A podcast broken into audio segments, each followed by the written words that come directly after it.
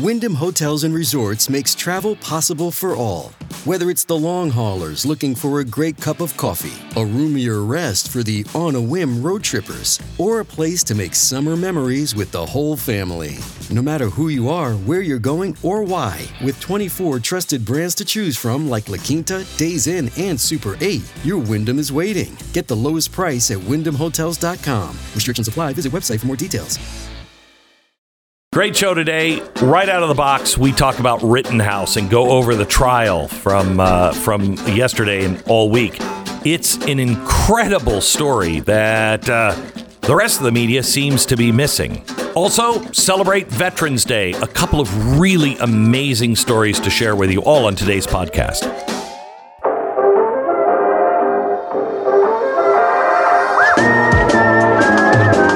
You're listening to the best of the Glenn Beck program. Nick is with us now. Hi, Nick. How are you? Howdy, Glenn. I'm great. That's How are you? Very good. Great to have you on. Thank you so much for joining us. Um, so, Oh, my pleasure. let's get your reaction. I've got several things to play for you, and I think you have the list, so you can you can call these things out on the things you want to comment on. Um, but also, I'd like to hear just your. Have you ever seen anything like this trial before? Ever? No, it's it's wild, Glenn. Uh, you know, I went into this trial expecting um, kind of a standard approach by the prosecutor and and the defense, and we've seen just some weird plays by both of them, uh, which is uh, the prosecutor is blowing my mind here because he opened up kind of strong with a decent opening statement, but as the days went on, it you could see his narrative crumble. And I think the the big problem for him is that he has to know that the facts on this are on the side of Kyle Rittenhouse, and they always have been. So, I mean, he is the guy who decides whether or not this moves forward. Was it all just political or mob pressure? Uh, I think the political environment plays a big part, a big part in why this this case was brought. But to give Binger a little bit, Binger being the, the lead prosecutor on the case, he is an assistant district attorney. So this is delegated down Okay. um, from the district attorney of the county. But he, I mean, he can refuse it. He can make some recommendations. He can look at this and say, uh, hey, boss, you know, I don't know if this is the best case to be bringing. We might just get raked over the coals here. So, Nick, do you believe he he knew going in? We've got a really weak case. Do you, do you think that he knew on cross examination they would be like, no, I think he feared for his life because I was pointing a gun at him? I mean, did he know that his own witnesses would take his case apart? I I think he did to some degree. You you have to, right? Uh, we've watched the we've watched the videos, and when these videos first came out, you know, I looked at them personally and I said that looks that looks a lot like self defense. That looks like a really good case of self defense. And then when you read the complaint that they filed, and you realize that they're they're the the first part of the complaint was written based on the eyewitness account of Richie McGinnis, who works for uh, Daily Caller, and you read it and it's like it, this looks like this was written by a defense attorney making a self defense case, and then we're all just baffled at why why would you bring this because you're going to have to call Richie McGinnis. You're going to have to call Ryan Balch. You're going to have to call these guys who are out there uh, either on Kyle's side or politically disposed to him, and their narrative of the case screams self-defense. I, I, I'm blown away by it. Um, let me let me ask you to the other. I think big thing on the other side is calling Rittenhouse to testify. I mean, everybody Right. thinks that he was way ahead. You you don't usually do that when you're ahead. Why did do you think the defense call him as a witness, and how do you think he did? Well, I, first, I agree. You, you typically don't want to call someone uh, a, defendant to the stand. They have a Fifth Amendment right not to be called. Uh, you can't force them to go. If they want to go up, they can force themselves onto the stand. Their attorney can't stop them. I don't know if this was Kyle's decision or or the attorney Mark Richards' decision, um, but the the one mitigating circumstance really is in a case where you're affirming self you're, you're making an affirmative defense of self-defense because you may have to testify to some facts about uh, your state of mind or things that maybe only you saw Mm-hmm. but in this case we have so much from all of the other witnesses that basically just on uh, just based on the prosecution's witnesses alone you've made the elements of self-defense pretty clear through the evidence that's already there so it was uh, it was a big gamble to put him on the stand. Overall, I think he did well. I, I let me change that. Sorry, I think he did exceptionally well. Yeah. Being an 18 year old kid, uh, grilled by an attorney for several hours. Um, How did I- the How do you think I- with a jury did the the crying play? Because you know I heard a lot. Everybody on the left is saying that it was fake. It did not seem fake to me. He seemed like he seemed like uh, you know somebody who just found out their parents had died. I mean, he he seemed uh, genuine to me. Do you think the jury I've felt had, that uh, way? I I think their preconceptions are going to play pretty heavy into how they how they felt, but it, it was hard to watch that section of his testimony, and and I I agree, it did not look fake at all. It's it's hard to fake the sort of hyperventilative Yes. uh, reaction that he had, and uh, some of the people on our panel um, were suggesting that, that it looks a lot like post-traumatic stress. You know, this Oh, big time. through. Uh, you could see it, and, and and it built up over uh, several minutes before he actually broke down. So if if he faked it, I mean, Hollywood needs to hire this kid immediately. Exactly. Uh, I I don't think it was fake at all. Um, and I, for the first time, at least my reaction was, this kid's gone through hell. And it's one thing, it's one thing to think about what the media has put him through and everything else. But for the first time, I really felt the fear that he felt and the the uh, effect after the event that it still plays on him of being surrounded by a crowd, all of them saying, "Get him, kill him." Yeah, absolutely. And uh, you know, uh, I've I've talked to some people um, that have had some closer ties to this case. Uh, attorney Robert Barnes, who has also been on uh, the panel as we've been watching uh, along, and and he suggested, you know, Kyle for his for the first couple of weeks as he's in jail, you know, he's he's having vomiting issues. He's he's clearly uh, did not do well with this incident. And who would, right? You're being chased Oh, yeah. by a maniac uh, amidst a riot. He's screaming at you, trying to take your gun. And uh, that that came through on the testimony, I think, as well. You, you can hear him. He tried to take my gun. I didn't want to kill him. How? Why did he try to take my gun? I, I just wanted to get away. Here's a play cut uh, six here. Here he is. I never wanted to shoot him. Listen. If I would have let Mr. Rosenbaum get my gun, he would have killed me. But you had already pointed your gun at him. Yes, because he was chasing me. Did you want him to think that you were going to shoot him? No, I never wanted to shoot Mr. Rosenbaum. Why'd you point it at him if you didn't have any intention of shooting? He was chasing me. I was alone. He threatened to kill me earlier in that night. I didn't want to have to shoot him. But you understand how dangerous it is to point a gun at someone, don't you? I pointed at him because he kept running at me, and I didn't want him to chase me. This is an amazing thing because uh, you know if you've taken any classes on shooting, you never point a gun to some at somebody unless you intend on shooting and killing them. However, I've always found that to be counterintuitive because if you don't want to shoot somebody, you do want to show them that you might, you know, you want them to feel like he could shoot me. He's willing to do it. And so you like back off, put the gun up, back off. And uh, this prosecutor is is I guess just trying to make everybody believe that you would never point it's unreasonable to point a gun without shooting. Yeah, and and they you know they they train that way in uh, carry classes and self defense classes because you have to be prepared to pull the trigger. Correct. But most people don't want to ever pull the trigger. I mean that one, even if you're a cold, uh, you know, just ra- rationale based person, you're going to say, if I pull this trigger, I'm going to have to go through what Kyle's going through. Correct. And, and that would be very inconvenient. For, for a sociopathic point of view, that's what you've got. But, but most people, you know, they don't, they don't ever fathom themselves killing someone. And so the, the typical response is, you know, you have the display of the gun either in a holster or you reach Right. for it.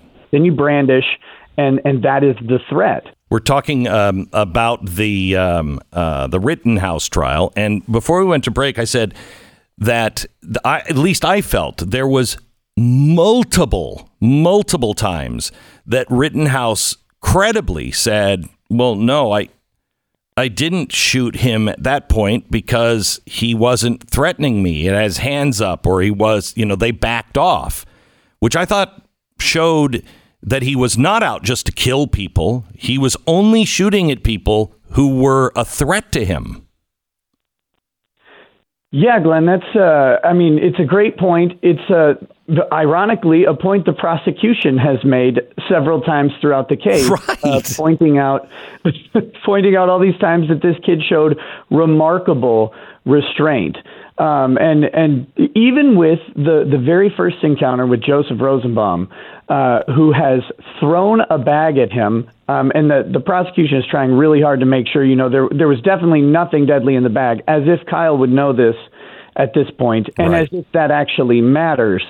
Um, he's he's thrown a bag at him. He's running full speed. Kyle turns around uh, with the gun, and and Rosenbaum kind of almost takes a, a little bit of a pause. He, he stutter steps, uh, but then he he proceeds on. Kyle, instead of just shooting, which he may have even been justified in doing at that point, he turns around and runs uh, until he can run no further, and Rosenbaum has caught up to him, and that's at the point when he shoots. It, it was remarkable restraint. Right. And he said even when he was surrounded by the crowd and some of them were advancing, he held up his gun. And if they put their hands up and stopped, he didn't shoot. I mean, it shows that he was thinking all the way through, which, you know, he talked about almost tunnel vision at the end. Uh, that guy was under incredible stress, and yet he was still functioning, uh, you know, and and uh, doing the right thing. Uh, Nick, I, there was Right, one- there was a back and forth I, I wanted to get your thoughts on because I didn't even understand a couple times where the prosecution was even going with some of these lines of questioning. At one point, they ask Rittenhouse, "Do you think the protesters were hostile to you?" And he says, "No, they generally weren't." Then he said, "Why did you bring your gun then?" And he said, "Well, I mean, I wanted to protect myself in, case someone was going to attack me." And then they'd follow up, "Well, why did you think they were going to attack you specifically?" And he would say, "I don't. I didn't think they were going to attack me specifically, but I wanted to be uh, protected." Well, well, then why did you bring your gun if you didn't think that they were going to protect you or attack you specifically? And it's like, you know, I, I don't think I'm going to get into a car accident every day, but I still get car insurance in case. I think I think they were trying to get Rittenhouse, a 17, 18 year old kid, to go, well, because I was white. I think they were trying to get him to say something bring that they race. could turn race into that. I could be wrong, Nick. Well, uh, I, I think there's a couple angles here, and, and one of them it goes back to the bad facts for the prosecution. I, I think you might be uh, the the race thing could be in there for sure. Just general politicizing, polarizing statements Yeah. uh, would would maybe prejudice Kyle in the eyes of some of the jury members. From a legal perspective, of what they're trying, and, and you have to put yourself in the mind of a dishonest person. Uh, th- thank God I'm a lawyer and can do this, but um, you have to you have to be able to to do this under Wisconsin self-defense law. And uh, generally speaking, this is kind of a rule in self-defense. But if you provoke the encounter uh, and use that as an excuse to use self-defense, Right. then it'll defeat your ability to to invoke that. So what I think Binger is trying to do here is get Kyle to say, "I knew the crowd was hostile," and then paint the narrative that he wanted to go out there knowing they would attack him. So he's got the gun, he's walking around, and that this somehow invo- uh, invokes the provocation that would defeat his self-defense claim.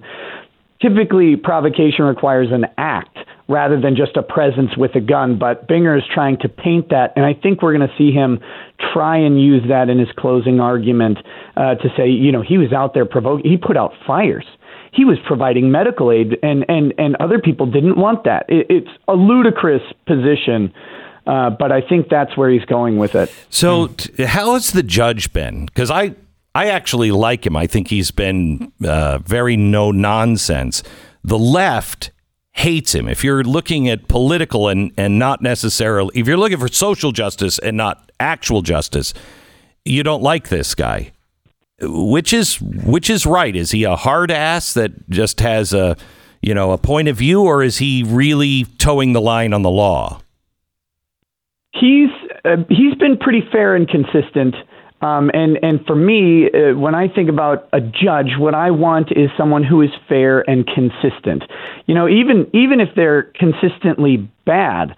Um, in this case, I think this judge is phenomenal. Um, he's going to the actual uh, statutes. He's he's pulled out commentary books and read them to make sure he gets his rulings right. This guy is being very very careful on his on his rulings and how he manages his courtroom. And if anybody thinks he's being uh, biased in a particular way, it's because. Uh, the attorney on that side has been acting in a particularly egregious manner. Um, I think you played a clip right at the beginning of the show where the judge was dressing down Yeah. Binger for flagrantly violating Kyle's constitutional rights. Which one and Um, how? Uh, the, his Fifth Amendment right to not speak. Uh, one of the first things Binger did when he got uh, Kyle on cross examination is that he, he stood up and said, you know, you, you had the opportunity to speak before this. And that is a huge no. Every prosecutor knows Wow. you cannot go down this line because you cannot draw any inference from a person exercising their constitutional right to remain silent. And, and him trying to elicit that in front of the jury bordered on having the case thrown out immediately. And the he also tried to introduce things that the judge said he couldn't introduce, right? Right. They had some mo- pretrial motions. They're called motions in limine, and uh, they they excluded the um, these two incidents that Kyle was involved in prior to the event, and one meeting at a, a bar that Kyle um, was photographed at after the event. The the latter one because it has no relevance on what Kyle's state of mind was at the time because it was four months later. Um, the other two on similar grounds. Um, but the judge didn't want those two acts, which are not directly related, to prejudice the jury's opinion of Kyle. And he ruled that they could not bring them in. Now, the prosecutor claims that he thought that they had opened the door to that with other testimony. And the judge said, I've ruled on this. If you wanted to bring it up, you needed to come to me and ask the court for permission before trying to prejudice him in front, in front of the jury. So how does this end, Nick? Um, well, there's there's two ways. Uh, you know, it can either go all the way to the the jury decision, um, or uh, the judge can make a ruling on the case. Uh, the defense is in the process of filing a motion to uh, dismiss and or a motion for a mistrial uh, and asking for a dismissal with prejudice. I believe they will also file a motion to dismiss at the close of the case based on the fact that the the prosecution simply hasn't made the case um, for any of the any of the major charges. Um, so if the judge rules on it and dismisses it with prejudice, it's gone, it's done. Kyle cannot be brought back into court for these charges. If the jury goes, they can either uh, render one of basically one of three verdicts. You've either got not guilty, which is a unanimous decision, or you've got uh, guilty, which is unanimous, or you have a mix of votes, which will result in a mistrial. And in that case, theoretically, the state could bring the charges back against him. So if he is, if the judge dismisses it, it's done. But can't they dismiss it with prejudice? Can't he call for a mistrial with prejudice? Yes, yes, and that's that's what they're that's what they're gunning for, and it's Right. based on that constitutional violation. And they've got some good stuff on the record. The judge said to uh, Binger, he says, "When you said you brought this in good faith, I don't believe you." And bad a finding of bad faith is one of the prongs of the, the test to have a dismissal with prejudice under Wisconsin law in criminal court. Um, if you were the judge, how would you rule? What would you do? I would have dismissed this case already, um, and certainly uh, would have would be the the constitutional violations. To me, if if they don't merit dismissal, they merit sanctions for uh, for Binger. I mean, th- this is something again. Every prosecutor knows this.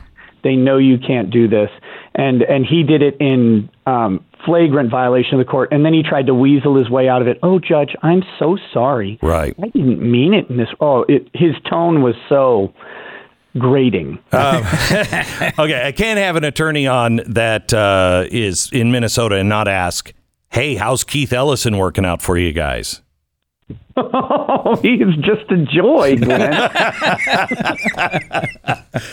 what a nightmare! What a nightmare he has been.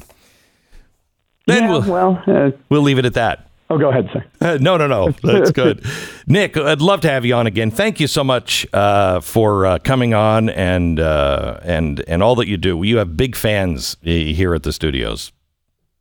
Oh, thank you guys. It's uh, you. You have a big fan here, actually. So Oh. you're pioneering with Blaze TV. Um, you know, it, it was one of the inspirations for me venturing out on my own to to start a show as well. Ah, So, good for you. Well, we should talk sometime. Uh, uh, good, good to good to talk to you, Nick. Thank you so much. That is, uh, thank you, Glenn. Have a good one. You bet. That's uh, Nick Rekieta. Uh, he is a uh, now a YouTube commentator, uh, and he gets you know fellow attorneys and other people on just to comment on these live trials, and uh, they're they're quite entertaining. Quite entertaining. This is the best of the Glenn Beck program, and we really want to thank you for listening.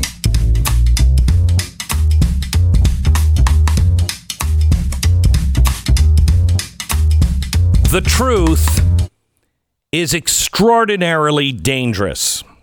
The truth shall set you free. Yes, it can. The truth shall set you free, but it will make you miserable at first. And what does that mean? It means when you tell the truth, you have a decision to make. If you are truly seeking the truth, it's going to show you things that you may not like. For instance, if you were honestly seeking the truth with the Kyle Rittenhouse trial, you would now say, wow, in seeing the testimony and seeing the prosecution, it's not what we thought it was. But that would make people miserable. And here's what I mean by that. If you've been on television saying this guy is a racist, racist, racist, racist, racist, he was just a, a brazen, wanton killer. Now you would have to go on the air and say, crap, I'm, I was wrong. In today's atmosphere, if you changed your mind, changed your opinion based on the facts, and you're on that side, and sometimes on the right, you're in trouble because now everyone will reject you because they won't listen to the facts because the facts don't matter anymore. It's the agenda, not the facts. That's not the scientific method. That's not the American method. And so we all have a choice every day when we hear news and it's different than what we believe. Are we going to pursue that to see if there's any truth in that? And if there is, will we be able and willing to embrace that truth? That's the problem with our society. Everybody wants to be right. Both sides demand that they are right and the other is wrong. We can't live like that. You can't live like that. Not on everything. I mean, there are there is truth. There is truth. And it's not my truth because if it was a society based on my truth, then they would embrace me saying you're a bunch of idiots that believe that there's 99 different genders. They don't accept my truth. But that's okay because I understand and will embrace the truth. And if some new information based in reason and science would show me there are 99 genders, I would then have to, if I'm looking for truth, I'd have to say, crap, I hate saying this, but I've been wrong. There are 99 genders. Not going to happen. But at least I would be a slave to the truth, not a slave to someone's agenda. When you're armed with the truth, you can empower others to enact change. And let me tell you something everyone is looking for the truth. The vast majority of people are tired of this, and they're just looking for something solid.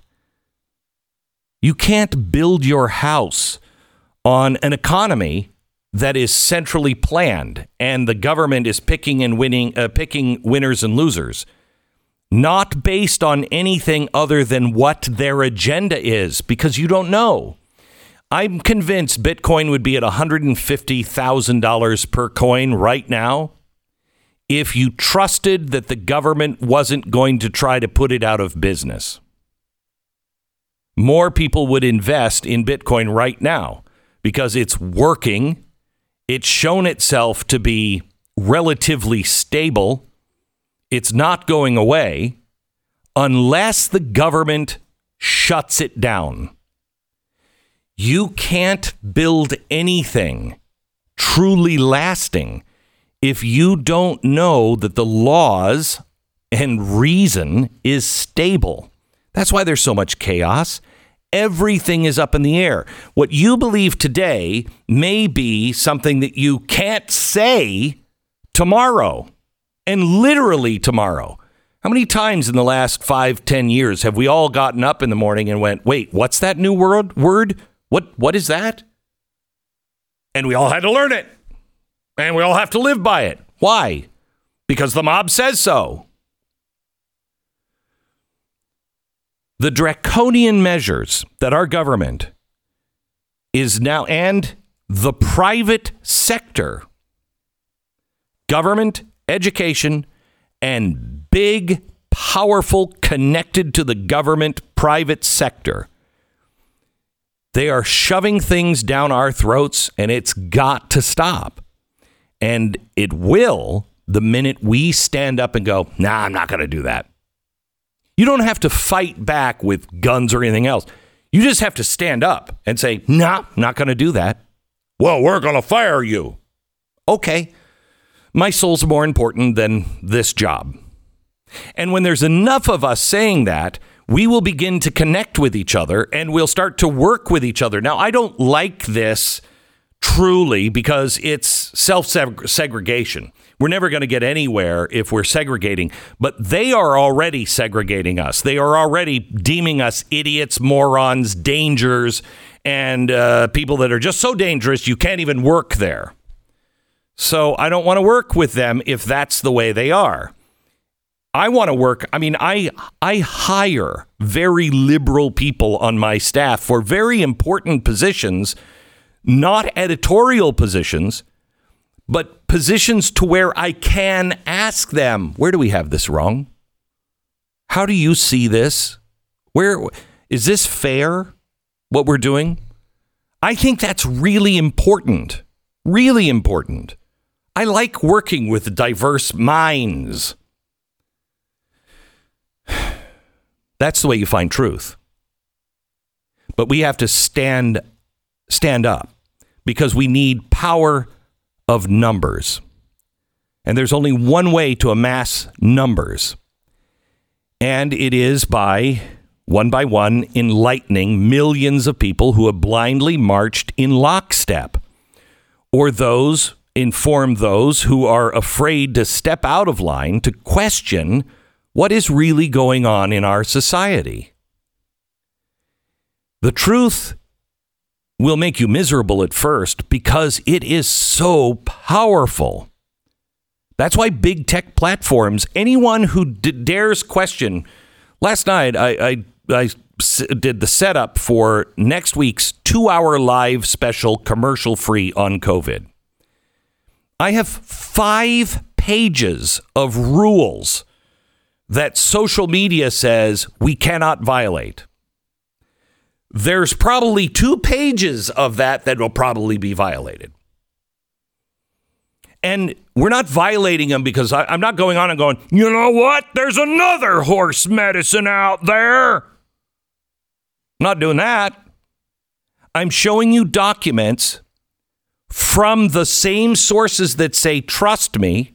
I'm showing you the documents of how this started, where this came from, and what they did crimes or a cover up but they're not telling you the truth. You can't do that. Have you noticed how in lockstep? Ask Stephen, do we have do we have uh, from last night's show? I played the um, the two prescription drug ads. I don't even remember what the, it, it was a it was for a blood thinner. And and let me just ask you this: every time you've seen a commercial every time. They're like, you could be impotent. You might have a heart attack. Your head might explode. Ask your doctor for details. Okay? There's no chance, li- literally, no chance any of those things are going to happen to the average person. Maybe one in every six million people, right? But the government insists that you know about it. So we have ads like this. While taking Xarelto, you may bruise more easily, and it may take longer for bleeding to stop. Xarelto may increase your risk of bleeding if you take certain medicines. Xarelto can cause serious bleeding and in rare cases may be fatal. Get help right away if you develop unexpected bleeding, unusual bruising, or tingling. If you have had spinal anesthesia while on Xarelto, watch for back pain or any nerve or muscle related signs or symptoms. Yeah, okay. All right. Okay, I got it. I got it. And when you don't when you're not this clear, and you're using a new drug, sometimes there's another commercial that comes a few years later and it sounds like this. Attention, Xarelto and Pradaxa has been linked to internal bleeding. If you were right? hospitalized for internal okay. bleeding or Stop. Loved- Why is it? Why is it the government insists on telling us things? In that case, looks like there was probably more of a chance of internal bleeding than they expected. But they insist on telling us that if you take no dose, you might go impotent, when probably not. We have a few cases of people uh, that are getting sick from uh, the vaccine. I can't remember which one it is, but there's six people, six people that got sick uh, from the. Well, that's about the kind of thing that they usually put a warning label on. But I can't even talk about that on social media without being labeled giving you misinformation. No, I'll tell you, there were six people that had this reaction. Take this drug and you could go impotent or you could bleed to death. Okay? Most likely you're not going to. But why is the media in lockstep why is everyone in lockstep? This is perfectly safe. Nothing's going to happen. Well, wait a minute. There's some pilots that have been having some heart palpitations, and that's causing them to lose their job. That's ridiculous. That's ridiculous. No, okay, I know it's a handful of people, but don't we care about the handful of people? Shouldn't we at least talk about the impotency? I'm just saying. Shouldn't we at least have that information? That's the truth. That's the truth. And that's what we're used to in America. In fact, we are, when it comes to drugs, we are used to the exact opposite of what we're doing now. We all hate the commercials where it's 30 seconds of, you might die tomorrow. You're like, yeah, but you're you wouldn't be selling it if it was a good shot. We're all going to die tomorrow from taking this. The truth shall set you free, but not in this country anymore. Can we truly be a free country if we remain in the grips of lies and fear of telling the truth? I can tell you right now, we cannot survive. And I mean that as the Glenn Beck program and Blaze TV. We will not survive unless we have you. We need you. When I come in every day, I work really hard and I pray on the show. I do everything I possibly can to not waste your time and not give you stories to entertain you. Believe me, I I mean if anybody used to listen to the show in the old days, believe it or not, this show show was very very funny. uh, the Times call for hey, you need to understand this. And I ask you to pass on the clips. Right now, we are being so throttled by YouTube, uh, by Instagram, Facebook, Twitter, all of it. I mean, literally, literally, the audience, you catching something or YouTube, you check out a Glenn Beck video on YouTube and it suggests another Glenn Beck video, highly unlikely. We need you. Join the chorus of voices that are speaking out. Share the truth. And free the Americans that are living in prison. Honestly, fear concocted in a lab, spread by the government, and perpetuated by the media. You see, the truth is kind of like a virus. Once the truth is out, it can't be stopped. It is contagious. It can be spread from one person to the next until everyone is exposed and we have herd immunity. Next week, on next Wednesday night's Glenn Beck program, two hours, commercial free, solid wall to wall truth that will set you free. I would like to ask you to watch it, but I'm telling you this early because I want you to also invite some friends over. It's two hours and then a discussion, a panel led by Steve Deace after just going over and answering questions uh, from the audience. I would ask that you would invite some friends over next Wednesday night and watch it together. Tell your friends and join us at the Blaze. Go to blazetv.com slash Glenn uh, and uh, and use the promo code Fauci lied for $25 off your year subscription. So that's a quarter off, um, 25% off of your subscription. We need you to be a part of the family. By the way, the special starts at 8 p.m. Eastern Time uh, uh, it's usually 9 p.m. This is 8 p.m. Eastern, an hour early, two hours live, commercial free. You're listening to the best of the Glenn Beck program.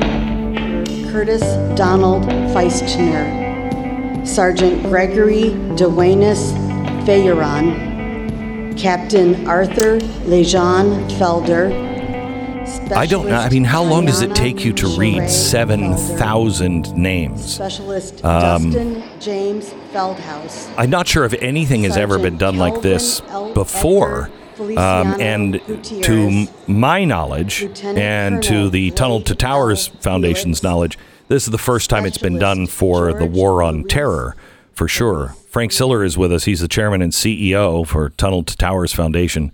Frank, how are you, sir?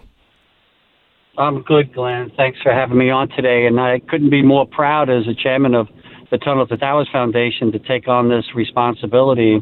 I feel like it's an obligation and uh, something that we're very proud to read all 7,070.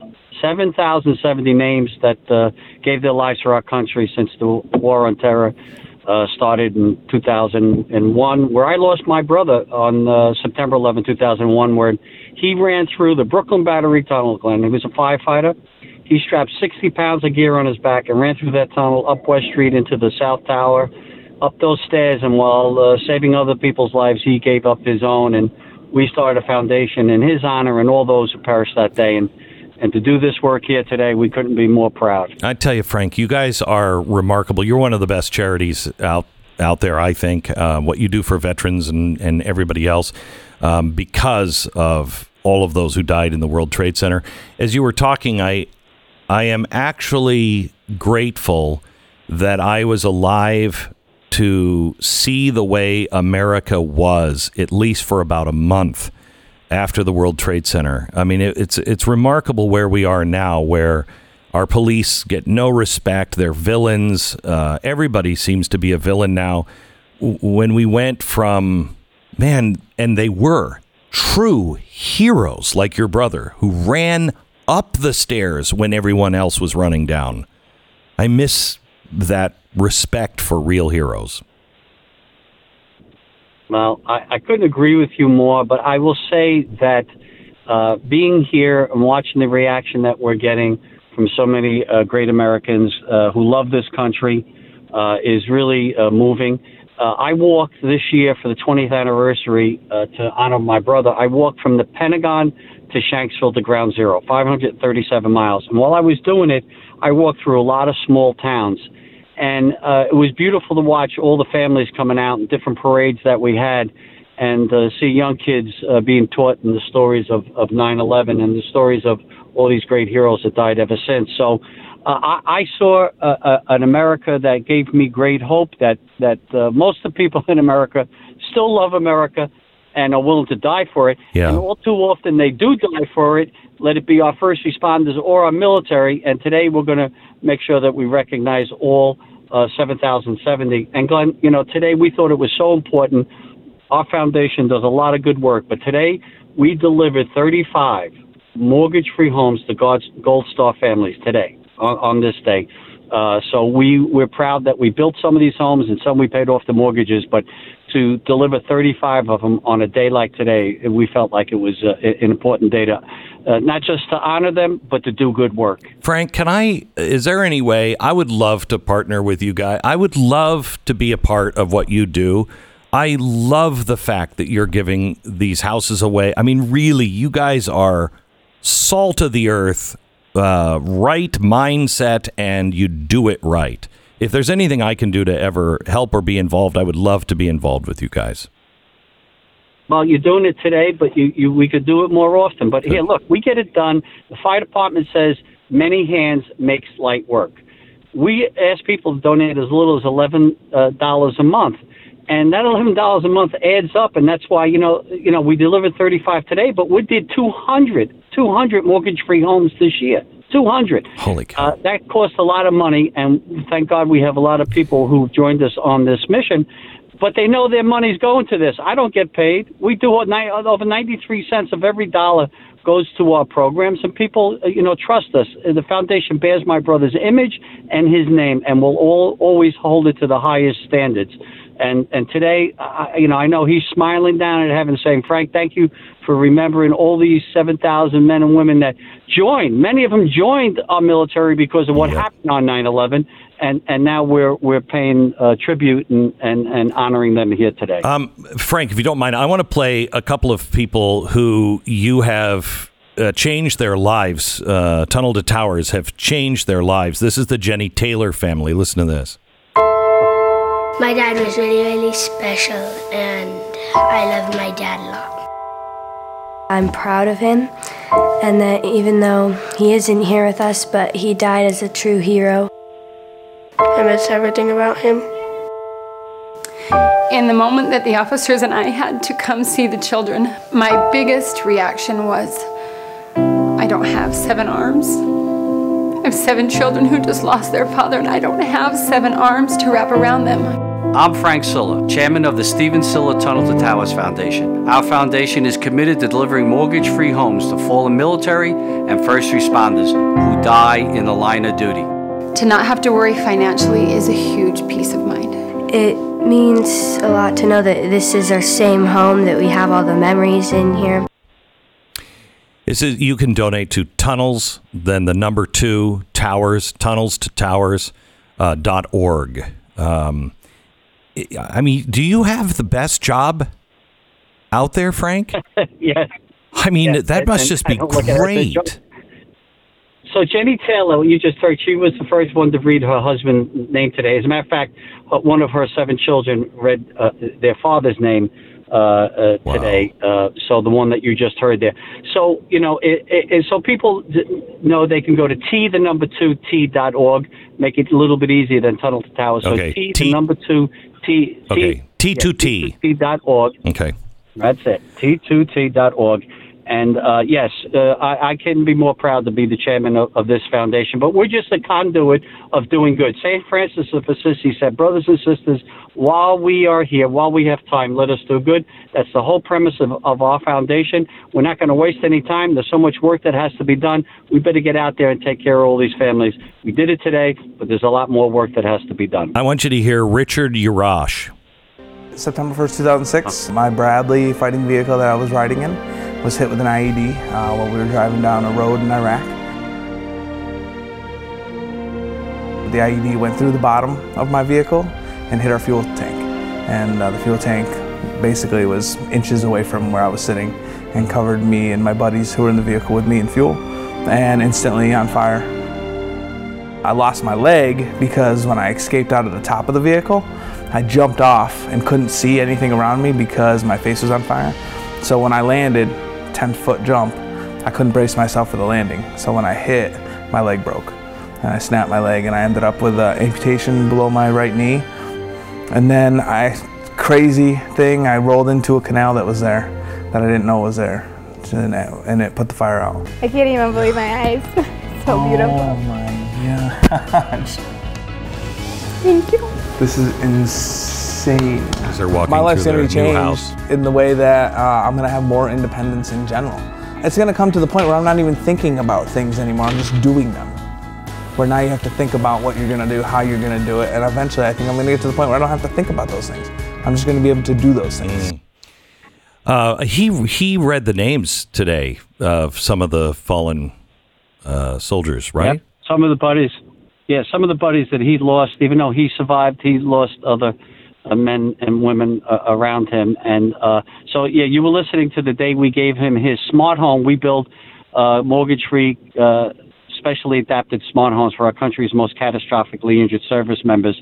We've done over a hundred of them all around the country. But these are guys that have paid, given multiple limbs, paraplegics, quadriplegics. Just looking- injury. But uh, I mean, the Just worst- looking at Richard, you, you, he is. I mean, he gave everything. He gave everything. everything. Yeah. And he's got the best attitude in the world. But he helps us. He goes all over the United States and helps us because he wants to help uh, the next family and the next uh, uh, hero uh, that you know has paid a big price uh, for our freedom. So he's a tremendous hu- human being. And most of these widows and Gold Star families and and these heroes that you know catastrophically injured service members, they all join us and they want to pay it forward to the next uh, to the next family. So we're we are really uh, uh, blessed that uh, we bring all these people together. And, you know, it, it, on a day like today, on Veterans Day, I mean, thank God for all our veterans. They're willing to die for us every single day, and all too often they do. And when they do, the Tunnel to Towers Foundation is going to be there for their families that are left behind. That is our promise. I, as God is my judge, I any any family that serves our country and you die and you leave behind a young family, we're going to take care of your family that's left behind. And and we do it because of the of the generosity of Americans. I know Americans are the most generous, just most I know that too. in the world, greatest country in the world, but the most generous of people in the world. And together, we're going to take care of all these families. That is our promise, and we do it for fallen first responders. Because you started the whole one of the questions was the police officers are not, you know, Yeah. spitting on them, we should kiss the freaking ground they walk on. And and but we're going to take care of every single police officer or first responder that die in the line of duty that leave young kids behind also. So that's our promise at the Tunnel to Towers Foundation, and we pray that people just join us and and we can get this done together. Frank, will you do me a favor? Please include me on a list of allies. I want to help you raise money. I want to help you do what you do. What did you do before this? What was your job? I, I I was a bit of an entrepreneur. I built houses. I was a spot builder. I never really made money at it, to be quite frank with you, uh, because uh, I, I used to put too many extras into the house because I was a soft touch for the people I was building it for. But uh, uh, but the truth of the matter is, uh, I think the man upstairs was preparing me to make sure Oh, we build these houses all over Oh, yeah. all over America. So uh, Frank. we're we're blessed. But I, I I was also into retail, so I have a, a bit of a business background. Well, I, uh, I you are right. God uh, prepared you for this calling, and it is an amazing calling. Thank you so much, Frank. God bless you, and and everybody that is Remember- involved. Thank you.